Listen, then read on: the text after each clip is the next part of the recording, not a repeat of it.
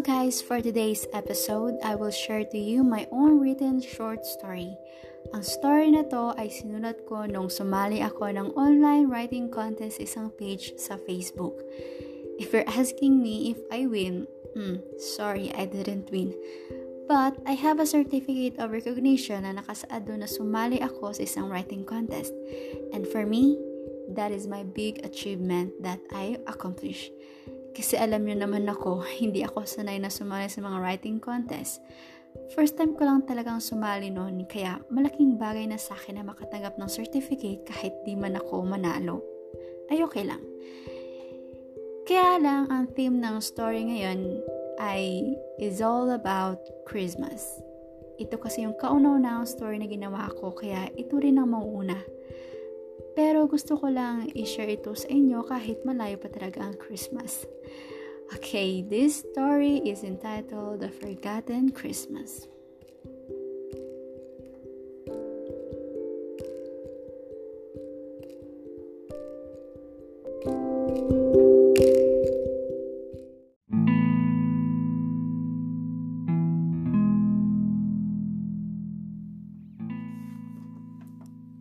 The Forgotten Christmas Ano nga bang ibig sabihin ng Pasko? Pasko nang ibig sabihin ay karawan ni Keso Kristo. Bakit sa tuwing sasapit ng Pasko ay excited ang lahat, lalo na ang mga kabataan? Sino ba naman kasing hindi ma-excite kung sa tuwing Pasko laging may handaan at minsan may regalo pang matatanggap mula sa mga ninong at ninang nila? Pero para sa akin, bali wala lang ang regalo at handaan kung sa puso mo ay hindi ka naman talaga masaya dahil may kulang.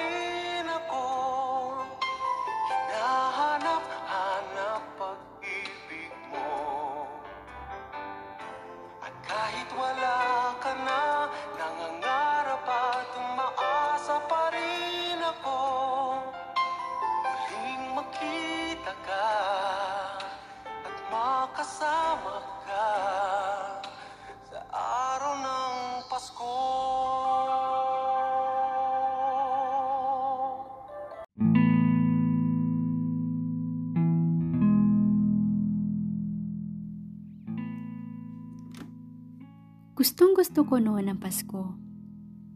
Ngunit minsan hindi natin maiiwasan ang mga mangyayari. Isang araw, sa pagising ko, bigla na lang nag-iba ang pananaw ko sa Pasko. Sampung taon na ang nakalipas, ngunit sariwa pa rin sa aking mga laala ang sakit ng kahapon. Bisperas noon ng Pasko, ramdam ko ang lamig ng simoy ng hangin.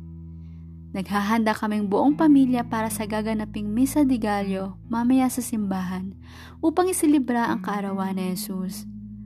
Masaya ako kasi kumpleto ulit kaming magsisimba. Pagkatapos namin magsimba sa katedral ay pinilit ko si na mama at papa na mamasyal muna sa plaza. Rinig ko kasi mayroon daw gaganaping pagtatanghal ngayong gabi. Ayaw pa sana ni papa dahil gabi na daw, pero wala na rin siyang nagawa dahil pumayag na si mama. Habang naglalakad, nahahagip na mga mata ko ang mga nagagandahang mga parol at Christmas lights na akala may mga kulisap na kumukutitap sa gabi. Naririnig ko rin ang mga nangangaroling ng mga kabataan at kay sarap pakinggan ang musika ng Pasko. Nang makarating kami sa plaza, mas lalo ako namangha nang mapatingala ako sa sobrang taas na Christmas tree at nakalagay pa dito sa tuktok nito ang kumikinang na bituin. Wow! Ito ang tanging kong nasambit. Hindi ko maiwasang mapangiti sa mga nakikita ko. Ngunit sabi nga nila, minsan sa sobrang saya, may kapalit agad itong pagdurusa. Hindi ko inaasahan na ang kasayahan na tinatamasa namin ay isang, sa isang iglap, biglan lang maglalaho. Nagkaroon ng kaguluhan sa plaza kung saan nadamay sina mama at papa. Nakita ng dalawa kong mata kung paano sila unti-unting bumagsak sa lupa. Niyakap ko na mahigpit ang mga kapatid ko at hindi ko napigilan na mapaluha.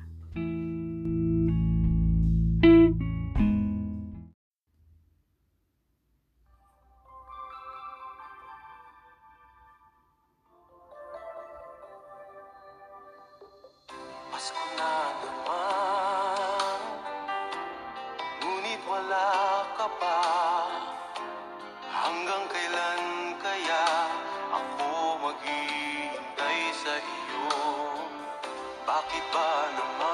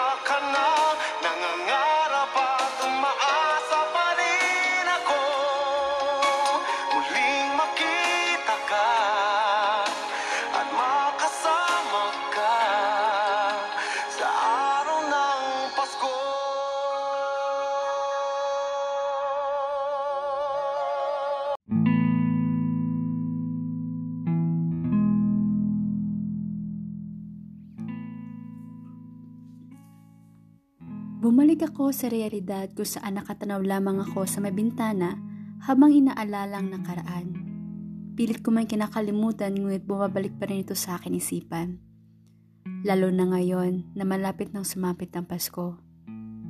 Ito ang dahilan kung bakit ayoko na ng Pasko. Dahil naaalala ko lang ang masasakit na tagpo na nangyari sa amin noon. Na hanggang ngayon, sinisisi ko pa rin sa sarili ko kung bakit nawala ang dalawang taong mahal ko. Nakaraang araw, nakatagap ako ng mensahe kay Tita Beth.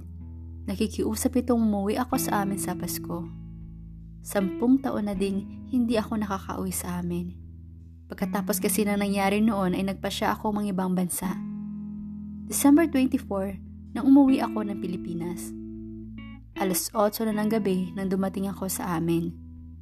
Bumaba ako ng taxi at pinagmasdan ng bayan na aking kinagisnan. Wala pa rin pinagbago hanggang ngayon. Tanaw ko ang aming bahay na tanging isang paro lamang ang nakasabit sa may pinto.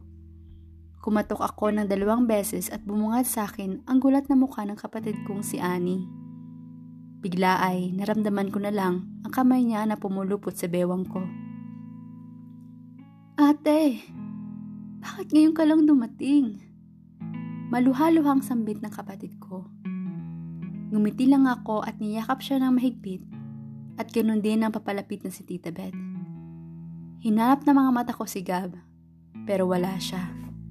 Napansin ito ni Tita kaya naman kinausap niya ako.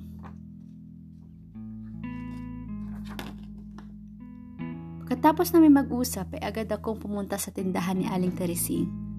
At doon nakita ko si Gab na nakikipag-inuman kasama ng mga barkada niya. At nakita ko rin na siya mismo ang nagbayad ng kanilang mga inumin. Agad kong pinuntahan si Gab sa loob at lumapit sa kanang mesa na pinag-iinuman nila. Na makita niya ako ay agad siyang napatayo at baka sa mukha niya ang pagkagulat. Walang pasabi ko siyang hinila sa labas at na makita kong wala ng mga tao sa paligid ay agad ko siyang kinuprunta. Ano ba, bitawan mo nga ako? Sigaw nito. Anong ginagawa mo sa buhay mo ha? Kung hindi pa sinabi sa akin ni Tita Beth ang lahat, hindi ko pa malalaman na winawadas mo na pala ang pera na pinapadala ko para lang sa mga kwentang bisyo mo. Gab, hindi ako namumulot ng pera doon. Dugo ang pawis ang pinuhunan ko para lang may dala sa inyo. Tapos ganito pa ang malalaman ko? Gab naman. Nagkasagutan kaming dalawa hanggang sa nasabi niya ang mga salitang nagpatigil sa akin. Sabihin mo nga sa akin, ano ba talagang problema mo ha?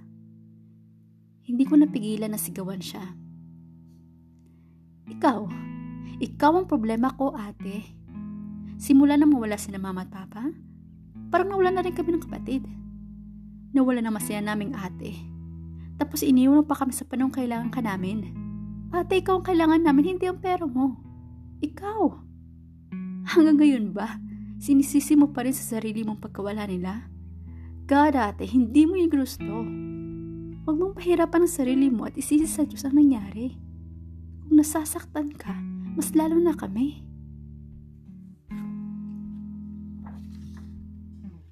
Hindi ako nakapagsalita at kusang tumulong aking mga luha habang tanaw ko siyang papalayo. Inaamin kong nagkamali ako. Naging mahina ako sa panahon na kailangan nila ako pero iniwan ko pa rin sila. Wala sa sarili akong napaupo at napatanaw ako sa mga pamilyang nagkakasayahan. Naalala ko tuloy na ganun din kami noon kasaya nung kasama pa namin sina mama at papa. Hindi ko maiwasang tanungin ng Diyos kung bakit kami nagdurusa ng ganito, kung bakit niya kinuha ang dalawang taong mahalaga sa akin. Ate, panyo oh, rinig ko ang tinig ng isang bata. Napatingala ako at bumungad sa akin ang batang kuskusin habang nakangiti. Ate, may dahilan siya kung bakit ito nangyayari sa inyo. Lahat ng bagay na nangyayari sa mundong to ay may dahilan at bawat pagsubok na ating pinagdadaanan ay atin nitong malalagpasan. Hindi nagbibigay ang Diyos ng pagsubok na hindi natin kakayanin. Magtiwala ka lang sa Kanya mahahanap mo rin ang kasayahan sa puso mo. Kailangan mo lang buksan ito at palayain ang bigat na dinadala mo. Maligay, maligayang Pasko sa iyo, ate. Hindi ako nakapagsalita. Tinanggap ko na lang ang nilahad niyang panyo at napayukong napangiti. Aaminin kong gumaan ang pakiramdam ko sa sinabi niya. Nang mapaangat ako ng mukha upang mapasalamat Laking gulat ko na bigla na lang siyang nawala. Nagtataka man pero hindi ko na lang ito pinansin. Pupunasan ko na sana ang aking mga luha nang may malaglag na bagay galing sa panyo. Pinulot ko ito at pinagmasdan. Isang kwintas. At pamilyar ito sa akin. May lakit ito na hugis puso at nakaukit pa dito ang salitang Always Smile.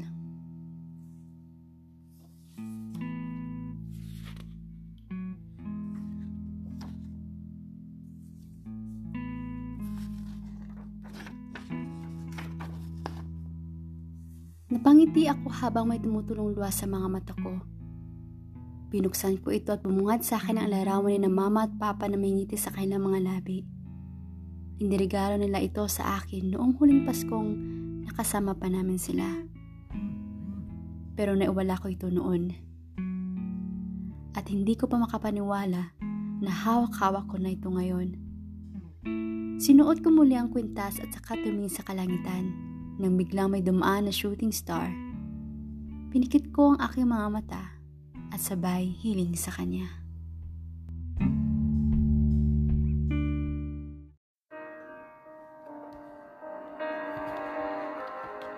I'm so confused. I know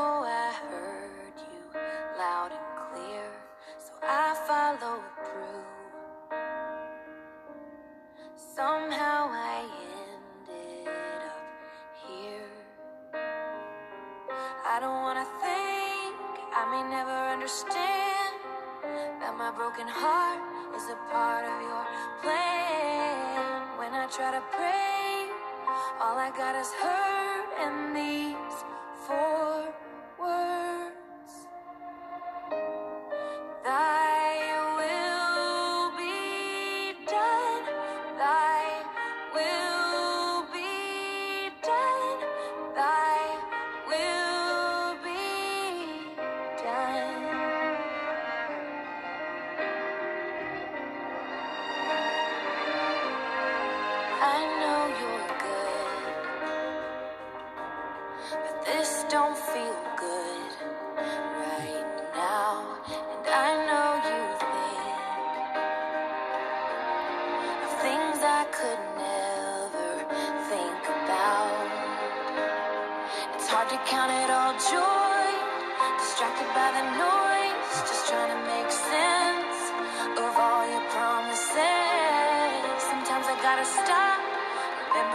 remember that you're God and I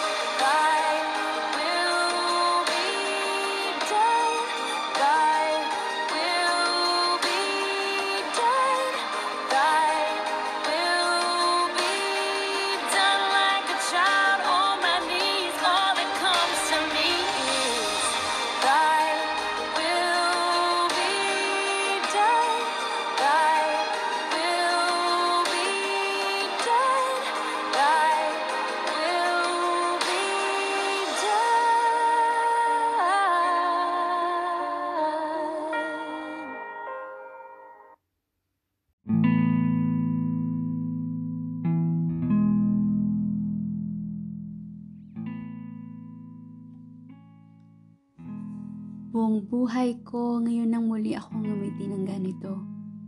Walang halong pait at pagkukunwari. Masaya rin ako dahil nagkaayos na kami ng mga kapatid ko.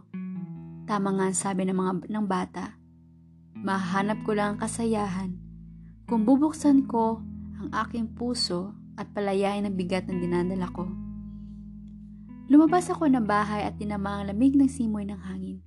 Napatingin ako sa paligid at maliwalas na napangiti.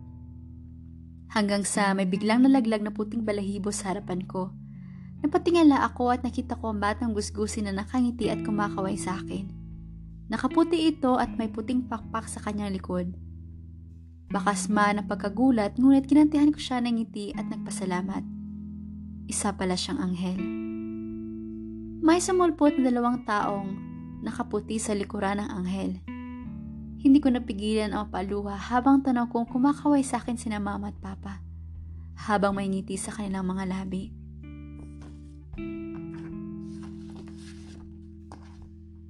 Lumitaw ang nakakasilaw na liwanag sa kalangitan, kasabay ng pagtunog ng kampana ng simbahan.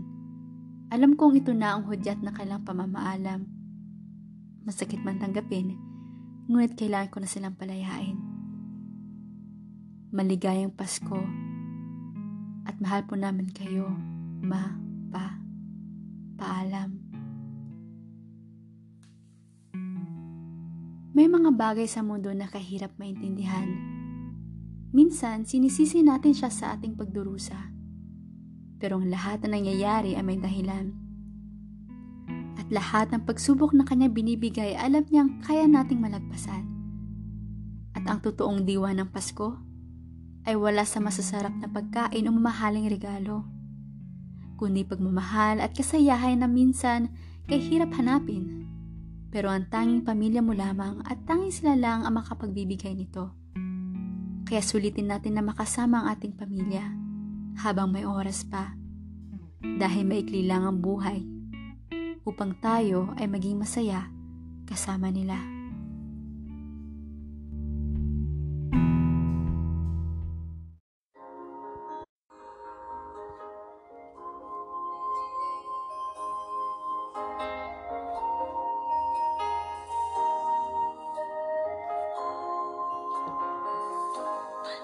sasabihin? Magtiwala ka sa'kin Nandito ako.